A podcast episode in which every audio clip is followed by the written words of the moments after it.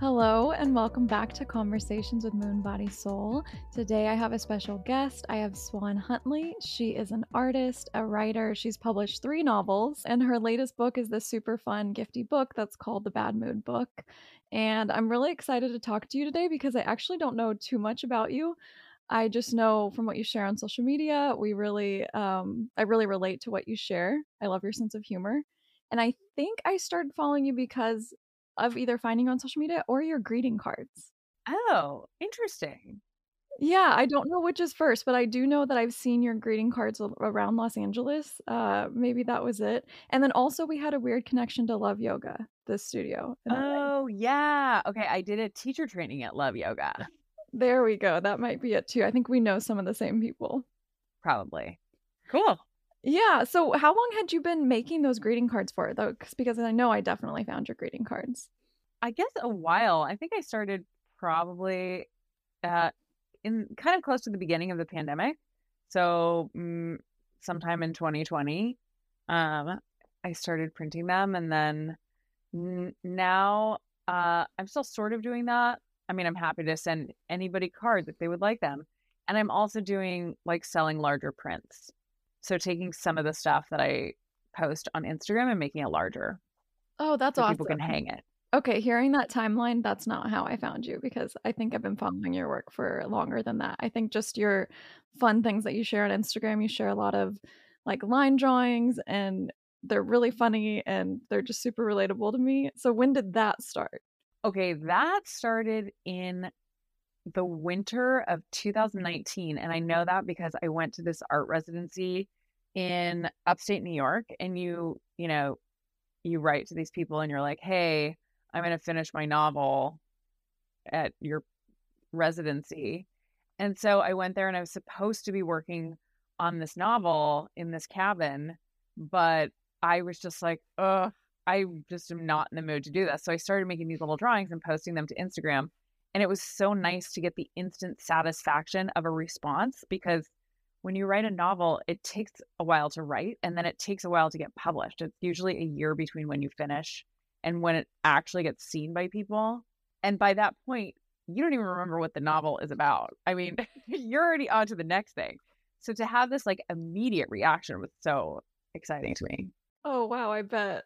Yeah. And I have to be honest, like I said, I found you via Instagram. I love all your little quirky drawings, but I had no clue that you also wrote novels. And so now that I was researching you for the podcast and I'm reading the synopsis of all your books, I'm like, oh my God, I would love to read these. I just started reading fiction within the last 2 years. I mean, for fun. I read it in school, obviously, but actually enjoying reading a book.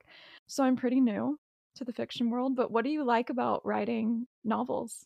Well, welcome to the fiction world. Glad you've crossed over. Why do I like writing novels? You know, it's just almost like a compulsion. I almost feel like I haven't even decided to do it. I'm just doing it. Like, I felt very clear on the fact that I was going to be a writer from the time I was young. I think my mom gave me my first journal when I was 8 or 9, and I have been diligently recording my life since then. It was just like, always felt imperative to me to record the totally mundane details of my life. And I'm drawn to like long distance things. I'm drawn to pain, really.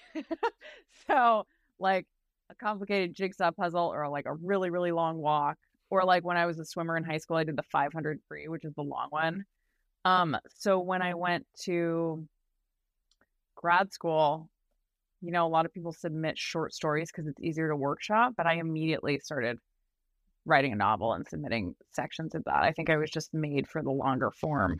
That's fascinating to me, because I feel like you have to hold so many things into your mind at once when you're writing something that long. Like, how do you keep it straight?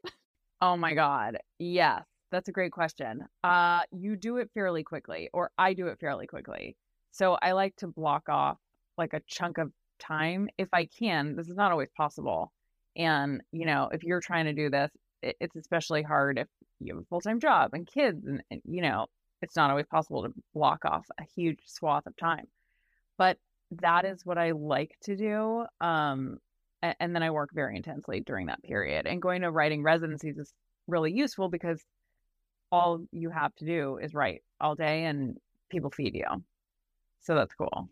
I saw, or I heard recently, I'm trying to remember who said this, but somebody said in order to like create something or to get in that creative space to write, if you tell yourself, I can either do nothing or I write, then that like helps you write, because after you finally cleared your head with the doing nothing, it's like, okay, this is pretty boring. Right. That's good. That's good advice. Somebody famous said that, and I should Google who it was, but there's like a well-known quote about that, but I thought it was really fascinating. Next time I feel stuck, I want to be like, okay, you can do nothing or do the thing. Yeah, that I'm going to take that and use it. Thank you. I also saw, so I was researching, I was Googling you, and I saw an article about you and your book about Getting Clean with Stevie Green. And in that article, you were talking about how many times you rewrote the book. Is that indicative of all the novels you've written, or was that one particularly hard and you've just reworked it?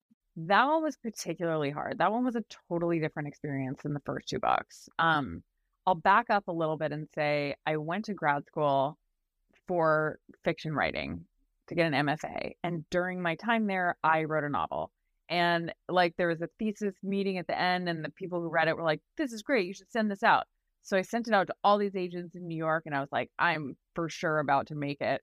And all of them said the same thing, which is, this is cool. Like your characters are cool, but nothing is happening in your book. So I was like, oh, dang. So I started a whole nother book, and then I sent it out to a different group of agents, and almost all of them said the same thing, which is, this is great, but nothing is happening in your book. Except for one guy was like, well, that's true, and you should do these 8,000 things, and then I'll represent you. So I did the 8,000 things, and then he was like, no, I'm not going to represent you. So then I got really mad, because in the meantime, I was working as a nanny in Soho. It was like bleak. I just thought, I need to upgrade my life. I got to get out of this nannyhood thing.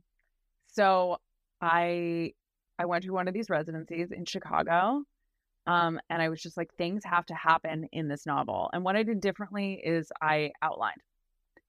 So I didn't create like a super serious outline, but I knew where I was going, and I knew that I had to hit certain plot points because things had to happen. Like to me, when I read stuff and watch stuff, I'm interested in what characters are doing. I'm interested in like tiny moments with characters. Like I could write for the rest of my life about a woman in a room with a cracker, like one cracker. I would like figure it out and be interested. So the conceit that you have to put, you know, on the work to make it interesting and to make it entertaining for people is really important. So after I figured that out, my first two novels happened quickly and easily. And I got the agent and I got the deals and I was so happy.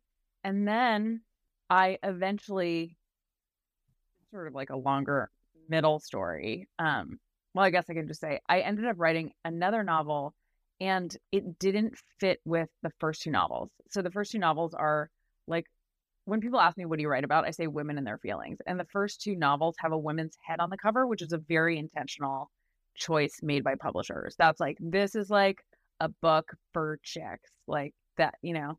And I wrote this book from the point of view of a man, and I was basically told, this doesn't fit with your brand and this is not going to work.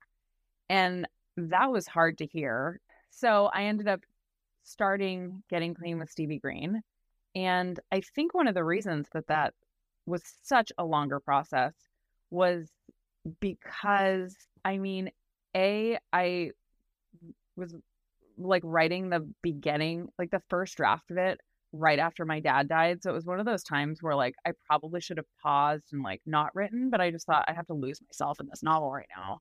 I can't think about my dead dad. Like, this is going to save me. And also because it's much more closely based on my personal life. So Getting Clean with Stevie Green is about an alcoholic who's coming to terms with her sexuality. And it took me, that's like my story. It took me a while to figure out I was gay. It took me a while to figure out I was an alcoholic. And those things were like really wrapped up together, you know, intertwined for me. And I set it in my hometown of La Jolla, California. And so I think setting it there, like, mentally put me back in high school, which I did not expect. And so it was like a more emotional process. And then after we sold it, my editor said, maybe instead of this being just in Stevie's voice, you should have multiple narrators. And I was immediately like, I'm not doing that. like whenever I get a really big note, I'm like, absolutely not. I'm never doing that. No. And then I kind of thought about it longer and I was like, that's actually a really good idea. So that's why that book has multiple narrators. Was that also just a different process? Because the first two books, they were not based on your life, or did you find any of your own stuff into the first two books? Oh, plenty of, I mean, I think it's inevitable that you end up writing about yourself and your experience. So yeah, I can pluck things out of those books and be like, the first one, there's this person who lives in a hippie commune. I lived in a hippie commune in Brooklyn when I was writing it. And the second one, you know, a woman meets a charismatic yoga teacher. That yoga teacher is based on somebody who I knew. But Getting Clean with Stevie Green is just so much more personal. Was the sharing that book and like having it come out a different experience than the other two? It was kind of more fun because I learned that what people care about is who you are, you know? Like, my first public appearance as an author happened after we sold the first book. I went to like the Library Conference of America or something in Denver. I bought this shirt from Nordstrom. It had these little pine cones on it, and they forgot to take the tag off. So I had like this plastic tag that I was trying to hide with my arm, and I was really nervous. And this librarian, the first question that anybody ever asked me about that book, which is about a trust fund baby, was, are you a trust fund baby? And I was like, what? This is fiction. Who cares about me? You know? But it turns out that's all people care about. So to be able to share a personal story that is like very closely tied to the actual novel, I mean, certainly not necessary if you're out there trying to write a novel, but it does make it more relatable when it comes to the part where you talk about it. For sure. I mean, I know that makes me want to read it a lot more. The thing that actually got me into reading fiction was historical fiction, because there was a little bit of realness there that I could like attach to, and then also reading memoirs. So I'm like, yeah, I'm downloading that book ASAP. Oh, good. Thank you. I really want to read it. Another thing that from obviously following you, I know this, but also researching you a little bit, that you weave in humor and comedy into your writing.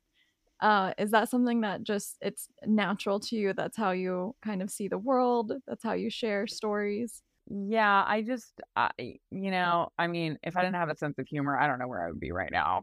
I kind of think a lot of things are so bad that we just have to make them funny. I don't know.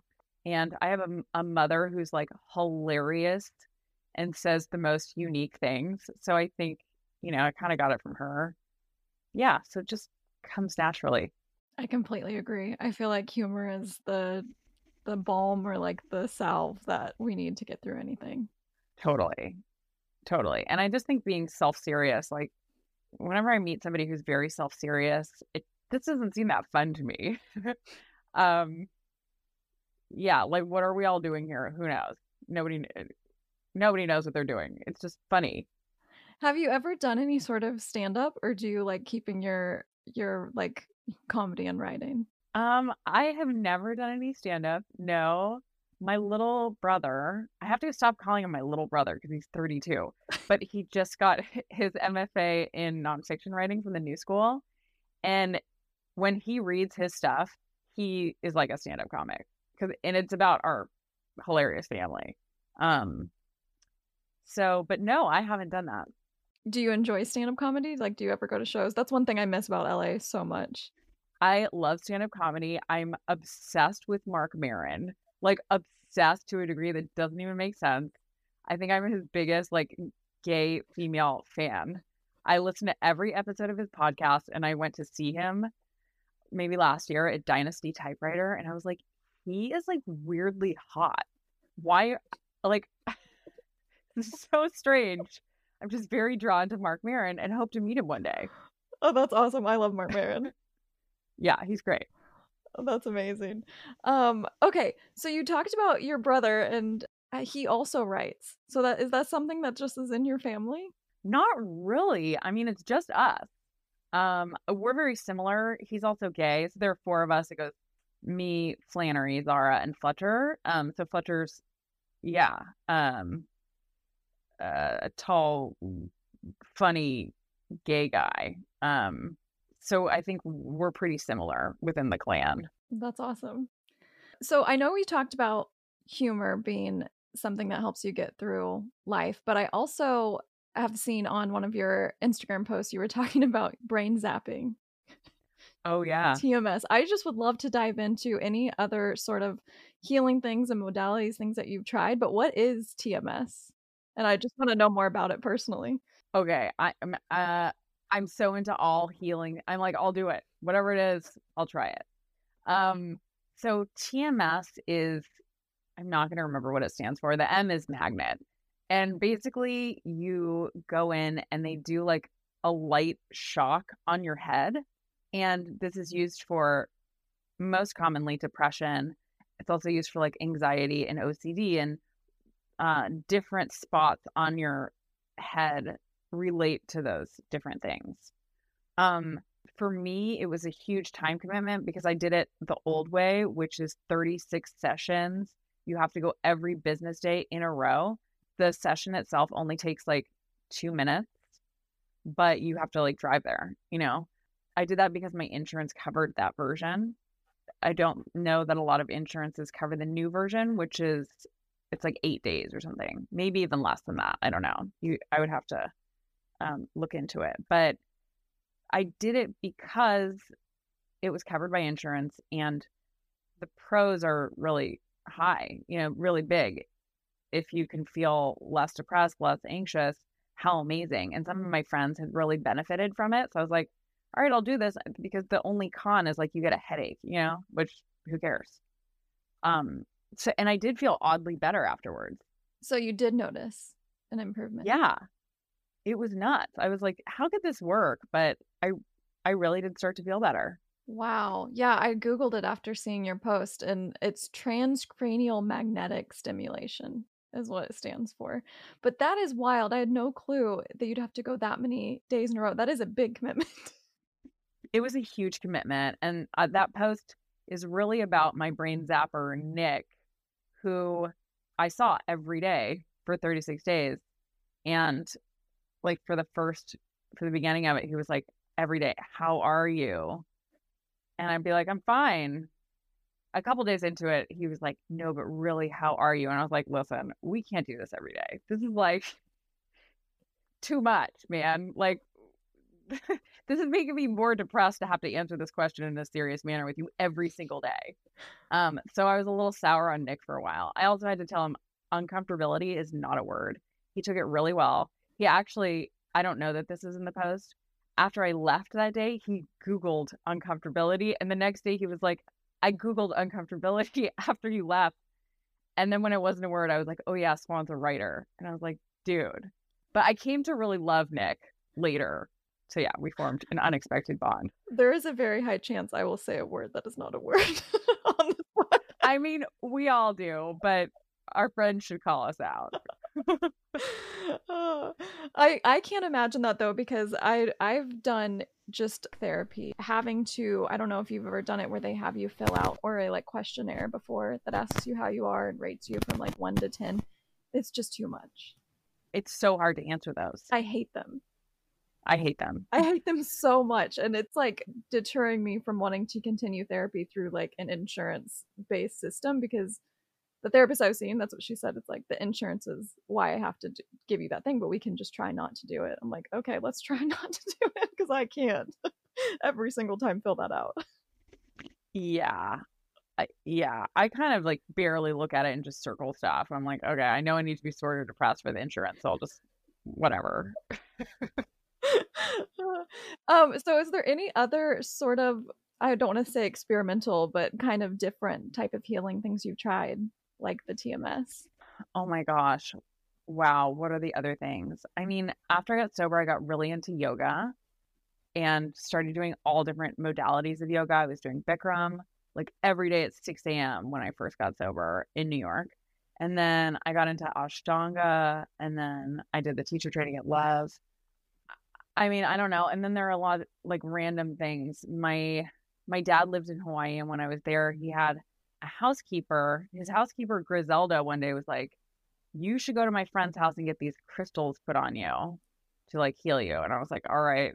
So I went to this woman's house. She didn't speak English, and she was just like putting crystals on me, and also like putting tape on me, like painter's tape, and then chanting like the names of my organs in Spanish. It was like corazón, like estómago. So I don't even know what that was about, but pretty much signed up for anything. Well, I definitely, I mean, I have crystals all around me. I love crystals. But I've never heard of adding the painter's tape. Yeah. So that's an interesting new addition. Do you think crystals are just totally out there and wacky, or did you feel anything?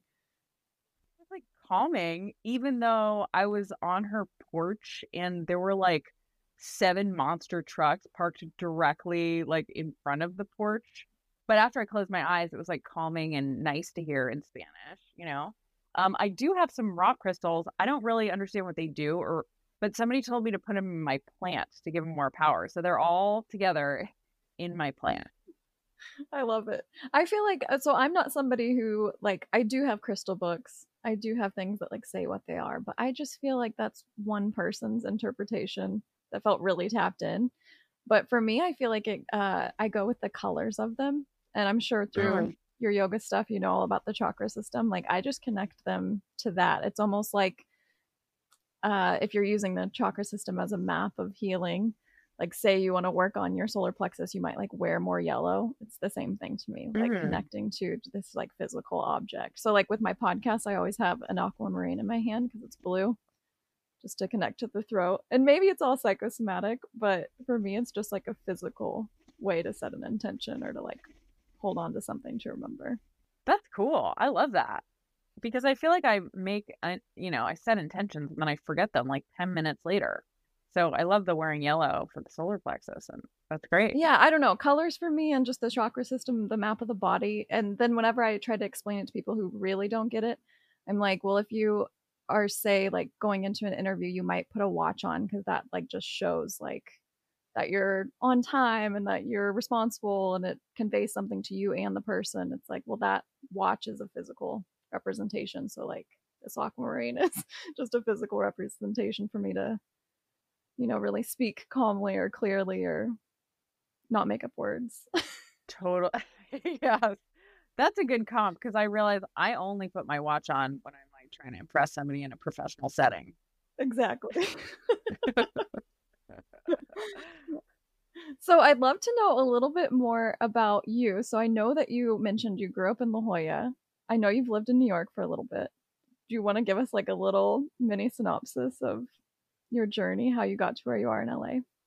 Oh, sure. I mean, I can kind of just list my cities. So I lived in La Jolla till I was 18. And then I went to UC Santa Cruz for 1 year. I had a French teacher there who pulled me aside one day and was like, you are wasting your parents' money and my time, and you should go to France and live with this family and be their au pair for a year. So I went from like doing a lot of drugs, like staying up for like 2 nights in San Pedro with some sketchy characters, to getting on a plane and then landing in France and having this perfect family pick me up from the airport. And then suddenly I was supposed to take care of these kids and speak French, which I barely spoke French. So I did that for a year. And then while I was there, and now we're like friends, it's really cute. While I was there, I decided I did not want to go back to UC Santa Cruz. So I read the book, 10 Colleges That Changed Lives by Lauren Pope. I still remember this. And it was all about going to a small liberal arts school and like not getting lost. So I applied to all the schools in that book, and I got into some random school called Eckerd College in Florida, St. Petersburg, Florida, that I had never heard of. Right on the water. There were like hammocks and kayaks, and they gave me some money, and I was like, all right. So then I went there. I spent my junior year abroad in Rome, and then I went back to Florida. And then after college, my mom and my stepdad were like, here's $10,000. You have to leave. Goodbye. So I bought a car for $5,000 and a map of the U.S. And for 1 second, I was like, maybe I'll move to Denver. And then I was like, what am I talking about? I can't move to Denver. So I drove to Boston. Like, I didn't even know anybody in Boston.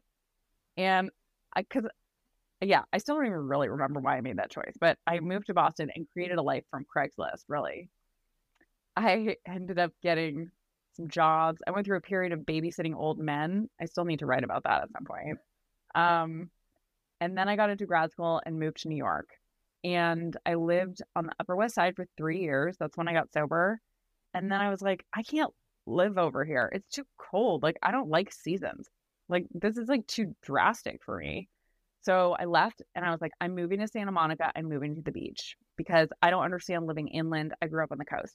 So I went to Santa Monica and I lived in the most depressing bachelor apartment, which, if you don't know what that is, it's basically a hotel room with like no kitchen. I lived there for 7 months. I got into this residency and in New Hampshire. And I was like, at first I was like, okay, I'll put my stuff in storage and then come back here. And then I was like, what am I even doing in Santa Monica?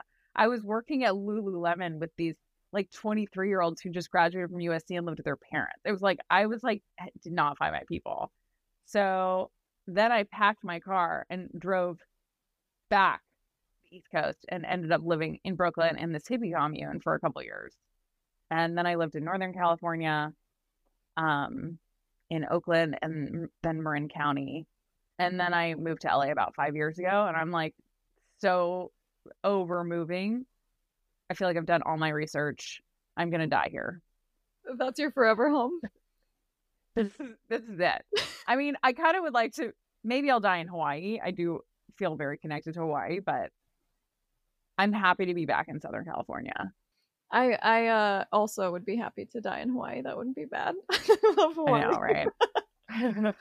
That's where we're going next. I joke that I currently live in a hippie commune. I'm on a property here that has now 4 families, and there's a 5th person moving in. But we all have our own little homes.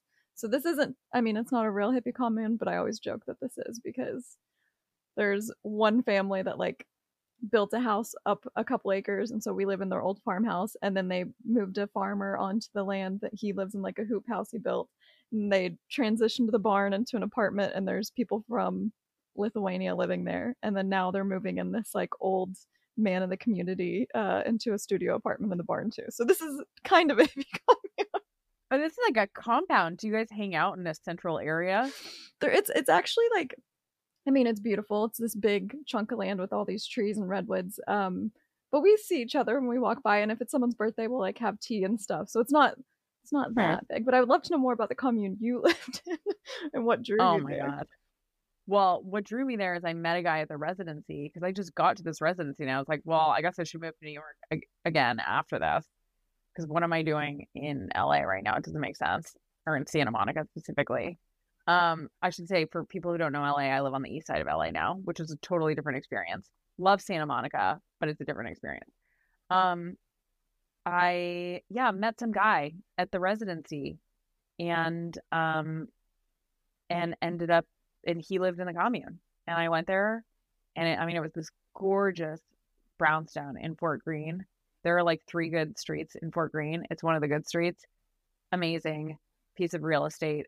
So cheap, like unbelievably cheap,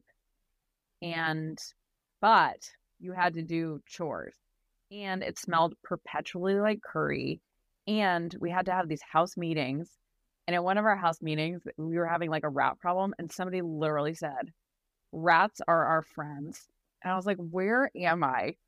And people would, instead of throwing away their lint from the dryer, there was this little baggie next to the dryer that said like lint for campfires, which I never really understood. Like, you're going to use lint to like set that on fire. And people would collect stuff. Like, people did not like to throw things away there. One time I ordered what I thought was 1 plunger. I'm not very good at looking at the dimensions when I order stuff. So instead of 1 plunger, 4 teeny plungers arrived. And I was like, what am I going to do with these? What are these even for? I don't want them. So I threw them in the trash can.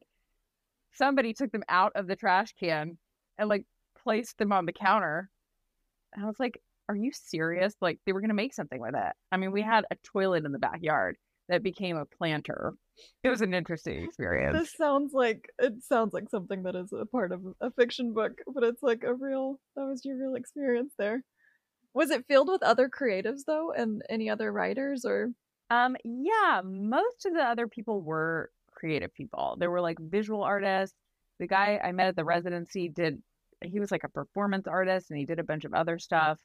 And then there was the owner who had worked at the MTA. I think he was an engineer for the MTA for like many years. And his daughter lived there. Yeah. And I mean, some things about it were really good. It was like people were interested in, you know, not being wasteful and recycling and caring about the planet. But the house meetings, I just like don't deal well with that type of bureaucracy where things are like so inefficient. Literally every house meeting, the same person would complain about the same hair in the same drain. It was like, there's hair in the drain still. And I was like, I am going to kill myself at this table. Why are we still talking about this? I know. As much as I like love living here, I just, man, like once I finally moved away from having a roommate, and now, I mean, I live with my husband now, so now I have a perpetual roommate, but having that freedom, like I can't imagine being with so many interesting personality types. It was a lot. Yeah. So talking about creativity though, I would love to know, in your opinion, like, do you believe creativity is something that some people are just inherently born with, or do you feel like it's something that you can kind of learn and feed and grow? I think we are all born as creative beings. All kids are creative. The people who don't end up being creative adults, in my opinion, it's because creativity was beat out of them, you know, with ideas about what they should be doing. But yes, I think being creative is like a natural part of every human's existence, whether it's buried or expressed.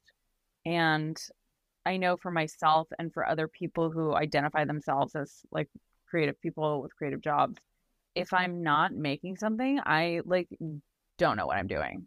I'm like, this, it feels horrible to me. So, you know, it's kind of the same as humor. Humor is a way to comment on the state of things, and so is making stuff. So it has always felt like a balm to me. Sorry if you're hearing that noise. My dog is trying to eat my leftover smoothie. Get out of here, dog. Do you do anything personally to like help inspire creativity if maybe you're not feeling creative, or do you just allow that day to be awash and not, or do you have practices that help you? I just don't really put any pressure on myself. I mean, but I seem to be naturally drawn to just like making stuff. I'm really good at being in denial. So I'm good at compartmentalizing. So I can somehow divorce myself from the idea of like an audience and what this is going to end up being. And, you know, that's where a lot of people get stuck. And that's where the fear kicks in. It's like, what are other people going to think of this? Who cares? You know, again, nobody knows what they're doing. So yeah, I like to just doodle and write stuff, which is what I was doing when I was 8. I agree with that. And I think that's really amazing that you can separate yourself from that, because I know through like my classes growing up in English and stuff, the first thing was think about your audience. Think about your audience. I feel like they like drill that into your head in school. It's such bad advice. It's horrible advice. Yeah. But I will say, as far as your Bad Mood book, how was writing that? Because this is totally different than your novels. Oh my God, the Bad Mood book thing, this whole gift book world is so fun. I cannot believe I'm getting paid to make these things. So I'll just briefly explain it. It's an interactive workbook that I'm hoping you'll buy for your friends who are in a bad mood. You know, it's like a stocking stuffer type of thing. And I ask you to do things, to answer prompts and like do silly exercises. And it's just really fun. And the reason that I did that is because I was on a hike with my friend Nicole, who's an agent, a couple years ago. And I was like, Nicole, I can't ghostwrite any more memoirs for like reality TV stars. This is horrible. And she said, you should take those things that you are doing on Instagram and you should make it into a gift book. And like, here's exactly what you need to do. And So I just like wrote a proposal and then somebody bought it. And I was like, what? I'm getting paid to make this? That's great. And I have one coming out next year, which I'm excited about. But yeah, The Bad Mood Book is just fun. I mean, it's just pure fun. And it doesn't get reviewed, at least not to my knowledge. Like it just came out the other day. So I don't even know what's going on. I don't even understand what the goal is, really. I guess it's to get in Target. That's the goal. Yes, I don't even know. But it's like so low stakes. It feels like pure. It is a really fun book though. And I have to be honest, when I got it in the mail, I was like, okay, I'm going to wait until I'm actually in a bad mood to read it. And of course it just took me like a couple days and I was in a bad mood. I'm like, I'm going to try to read it. And I was like, okay. And like by the end of it, it got me out of my funk. That was good. But then today, before we sat down, I got in a really bad mood right before this, I'll be honest. And I opened it up. I was like, you know what? I'm just going to read it again. And the part where it said, punch this dot, I literally punched the dot. And I was like, oh my God, that felt really good. Oh my God. Yes. I'm so happy you did that. It is exactly what I needed in that moment. But I have not been able to do some of the things you mentioned, like rip some things out of the book. I have not been able to do that. And I know you say like, it's just a book, like rip it up, but I haven't yet. I want to, it sounds therapeutic. Yeah. Yeah. I think it is therapeutic. I wonder if other people are feeling that same way. You're the first person to give me feedback on that. And do you know other people that have ripped it up and done it, what you've said? No, nobody has mentioned it. Now I'm going to have to ask people, are you doing what I said? I just have a hard time doing it. I mean, I'm even somebody, so I just recently, the podcast right before this one, I talk about one of my favorite books, Women Who Run with the Wolves. And when I picked it back up to write, have you read that book, by the way? No. I really love it. When I picked it up to record the podcast about it, I was mad at myself that I didn't use a highlighter and highlight my favorite parts because, again, I didn't want to like mess up the book, but instead I'll like dog-ear a page. So I had like 100 different pages in it dog-eared, but I'm like, where is the, like if I just highlighted it or like made notes in the margin, it would have been a lot easier to go back. So funny. So do you have any favorite books, or is there a book that you are reading right now that you want to share about? You know, I just started reading Crying in H-Mart because that book like will not go away. It's just everywhere all the time. And I just started it last night. I'm enjoying it so far. People I really love. I'm drawn to memoirs right now. I'm thinking about writing a memoir myself. I love Mary Karr. Mary Karr is a magnificent blend of intelligence and humor and like dark humor. She had a pretty dark beginning and it's just very funny and smart about it. She also has a great book about sobriety called Lit. She's also a sober person. I really like Rachel Cusk. She's British. I'm into Gabor Mate. He talks a lot about addiction. And I think he has some really interesting ideas that are new. I'm now looking at my bookshelf. Patti Smith. Love Patti Smith. Also love listening to her audiobooks because she reads them herself and her voice is very distinct. That's my favorite. Have you read for any of your own audiobooks? No, because novels, they hire actors. But if I do a memoir, I'm sure I would read it. Yeah, I love it when it's the actual author. I know. It's so magical. You should write a memoir. I'm working on it. You really should. That would be awesome. Have you read Year of Horses? No. That was the last memoir I read, and I can't remember the name of the writer off the top of my head, but it's pretty awesome. I'm going to have to Google everyone that you just mentioned. Besides Patti Smith. I need to Google everyone else. Oh, great. Well, I'm happy to remind you whenever. Thank you. Yeah. Send me the links. We'll put them in the show notes. Okay. I don't want to take up too much more of your time. I do have a few more questions that I'd love to ask you. I would love to ask how sobriety has impacted, if it has, your creative process at all.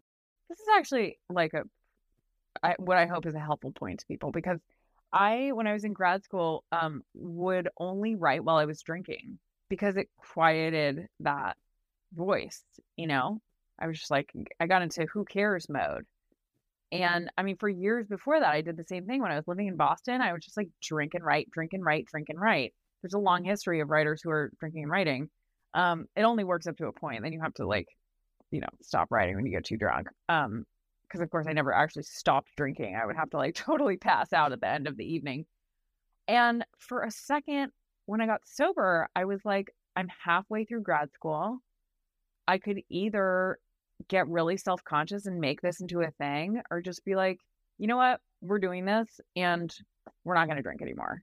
And I think just remembering, like, writing is not, you know, we're not curing cancer. We're not going to the moon. We're just writing stuff down. Like, I think the fear is tied in with an element of self-seriousness, you know? It's like, it doesn't matter. If you are having fun doing it, that's why you should do it, for the journey of doing it, not because you want somebody to like it. That's some really good advice. I feel like that is definitely something that stops people. And going back to what you said about not thinking about the audience, but you're right. With alcohol, most people say, like, write drunk and sober. Like, that's like the saying. So right. Taking that away and having to get there without the substance, it either is something you can learn to do, or I wonder if it's challenging. Yeah. I mean, I got into it pretty quickly. I think, you know, just remembering that there's not really much at stake. And also, if you're not a writer and you're trying to write a book, your draft of your book should be bad. Like, this is what I tell my students who are like, I'm going to write this book. Often these books that they want to write for the first time are like insanely complicated. It's like, I'm going to write a book set in outer space in the Victorian era, and it's going to have like 7 narrators. I'm like, what are you doing, man? You need to just focus on one thing. But then, you know, people are very worried that it's going to be bad. And I'm like, of course it's going to be bad. If you haven't written a book before, why wouldn't it be good? Like, you have to put in the hours, you know? It's really, this is the magic of writing, which is not magical at all. You just have to sit in the chair and you just have to keep doing it and keep doing it and keep doing it. And it's about the long game. You just keep doing it. I went to grad school with people who are far more talented than I am. And a lot of them aren't writing books now because it's not really about talent. Talent is like the extra cherry on the top. It's about determination. I really love that. And that's one thing that when I read that article about you editing and rewriting that book so much, I just wondered how the process of writing goes and how you edit things down. Because, I mean, I think it would be pretty hard to get feedback from editors or from publishers and make changes to something that you wrote, especially if it's something super special to you or like about your own life. Yeah. You know, when I took all those notes from that agent, when he said, I take these 8,000 notes and then I'll represent you, and then he ended up not doing it, that was a big lesson to me in taking notes. When you're taking notes, you have to figure out who you're taking notes from. I've learned that a lot of the people who I think are going to be good readers do not end up being good readers. And some of the people who I'm like, I don't know about you, end up being really useful. You want somebody who's going to be honest, but not break your heart, in my opinion. And, but who's not going to lie to you and not say like, this is great. If somebody is reading your stuff and just says, this is great, they're fired. Like, that's totally unhelpful. And learning how to filter out advice, you know, is whatever. If you're just following your gut, you'll get there. If people keep bumping up on the same things, that's a sign that thing probably needs to change. Yeah. I think it's just the most important thing is getting a supportive world around you, you know, so you don't feel so alone. It's a very isolating thing, writing novels. Yeah, I bet. And you mentioned too, you said students. Do you teach as well? I do teach. I teach online sometimes. I'm teaching some classes on writersworkshops.com. I hope I just said that right. It's the first time I'm teaching for them. If you want to know more, you can DM me. Yeah, but writersworkshops.com. I think that's it. I'm teaching a 6-week class on the novel.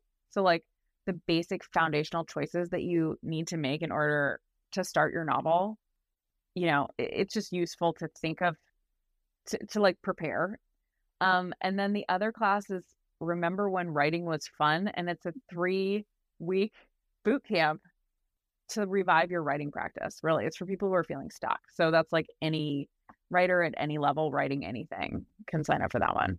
That's awesome. I've always wanted to take a writing workshop. I feel like I used to enjoy writing growing up and in school when I had different, you know, classes and tasks that I had to write for. But now I don't know. I feel like I really like talking, hence this podcast. But when I was doing a podcast all about creativity, there was a study that I cite there that talks about people who take writing workshops. like increases their overall happiness just from like diving into something like a writing workshop, which makes me want to do it even more now. Interesting. Yeah, I think people really benefit from the community aspect of it, because a lot of people are struggling with the same things, and you don't really know that other people are out there, you know, basically having your same journey until you start talking to them. For sure. And then the other thing is, like, you can leave the class with readers who know what you're working on, and those people can become your friends and useful to you later. That's awesome. Yeah, we'll share that link to the classes that you're teaching in our show notes as well. Okay, cool. I will send that along. So to wrap this up, I would love to ask you just some rapid fire questions. Oh my gosh. So you don't have to think about them too much, but what is your favorite way to relax? Oh my God. I love going upside down in my stand-up inversion thing. I've always wanted to try one of those. That is so cool. It's the best. How long do you hang out like that? I can kind of hang out a while because I do it so frequently. I'm like a bat. At least a minute sometimes too. It feels great. That's awesome. What is your favorite snack? Bananas. Why is that funny? It was just so fast. You knew it immediately. I did. If you could travel anywhere in the world right now, where would you go? I really want to go to South America, Buenos Aires specifically. Super cool. What's your favorite way to get exercise and move your body? Oh man, I love hiking. I went to a spin class this morning. I love exercising. I just think it's like a celebration of my working body, and it's fun. So yeah, open to many different. Are you still doing lots of yoga? I still am doing a lot of yoga. I got injured recently. I got a torn meniscus and a torn hamstring. So now I'm doing more like strength Pilates stuff. I found this woman on Instagram. Her name is Leah Bartha or Bartha. I don't even know, but whatever she's doing is cool. It's like Pilates, and she uses this little ball. It looks easy, but it's not. And she's like gorgeous, and her body is the body that everybody wants. So, what is your favorite thing to do for self-care? Like, honestly, be anything, but how do you care for massage?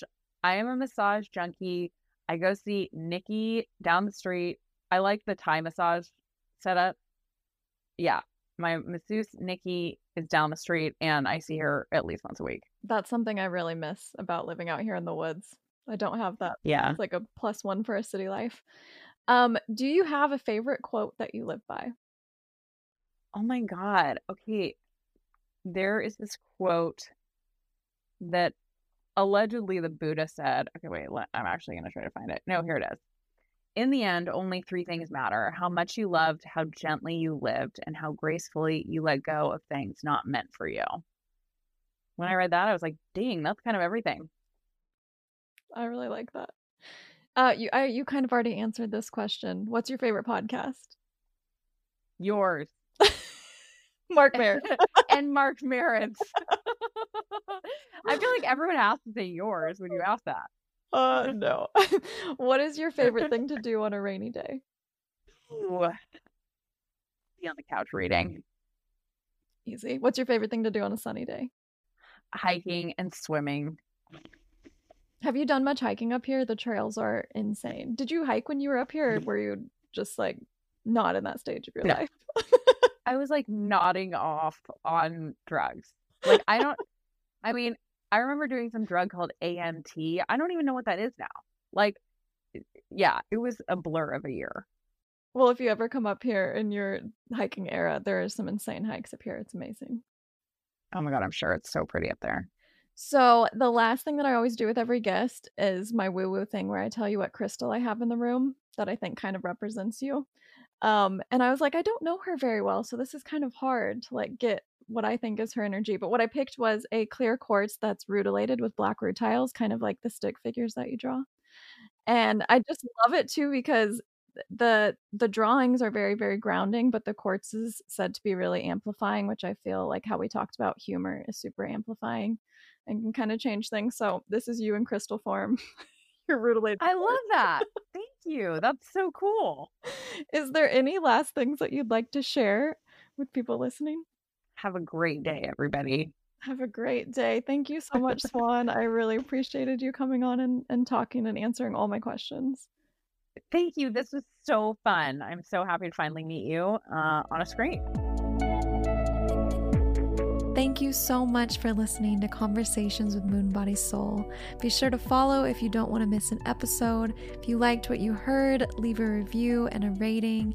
And if you want to email over any special guests or topic suggestions, email hello@moonbodysoul.com.